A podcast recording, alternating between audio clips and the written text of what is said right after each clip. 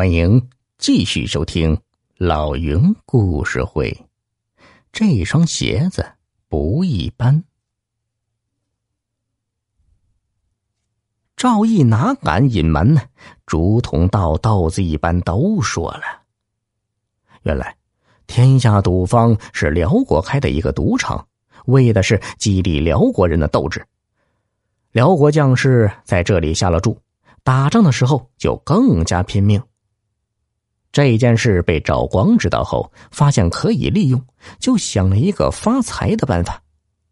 赵光不懂兵法，没有把握让辽国打败仗，但是他负责军需供应，有的是法子让大宋输啊。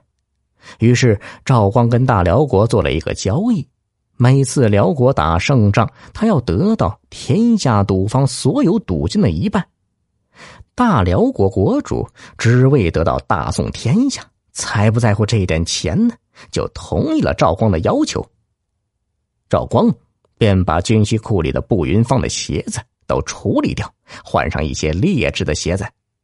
鞋子送到边关，自然是一穿就破。赵光还不放心，又派心腹去了边关，名为监军，实际上就是瞎指挥，故意。将将士在打仗前多走冤枉路，把体力消耗了差不多了，鞋子也没磨了底儿，这样在打仗没了战斗力，不输才怪呢。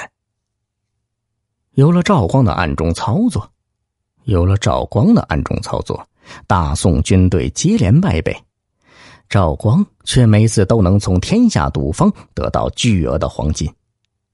边关来了告急文书，他就给扣下，不让皇帝得知。这笔交易就一直进行了下去。皇上听罢赵毅的供述，气得一拍龙案，说道：“这玉帝也太过分了，竟然不惜输掉大宋江山，用来敛财。朕一定要惩治他。”说着就要下旨，把明王赵匡抓起来。云上却上前启禀：“皇上，请先不要惊动明王千岁。京城布满了辽国沿线，只要明王那里一有动静，辽国便会知道的。哼，那就是让他们知道了，又有何妨？”云上想了想，呃，草民这里还有一计，不但能让我军重振国威，还能。大赚一笔，充实国库啊！然后云上对皇上轻轻说了几句，皇上听后拍掌叫好。不久，从边关传来一个振奋人心的消息：在一场宋辽两军的大战中，大宋打败辽国，辽国损失惨重；而在天下赌坊的赌局中，压辽国赢的那都输了个精光。只有一个人押了大宋赢，他得了所有的赌金。这人正是大宋的皇上。此时啊，黄金正乘车乘车的运到国库里呢。京城百姓对此议论纷纷，连声称道，却无人知晓，这一切都是云上向皇上所献的计谋。云上离开步云坊前放的那把大火，不仅放松了明王的警惕，还是个信号。他早已向京城里的扬威镖局托了标，就是十万双军鞋，让镖局看到步云芳着火后，就把军鞋押到边关，送给将士们。云上又恳请皇上下一道圣旨，把明王派的那个监军处死。那道圣旨交给飞毛腿沈大强，不出三天就到了边关。最后一件事就是皇上向天下赌方下了巨额赌注，赌大宋赢。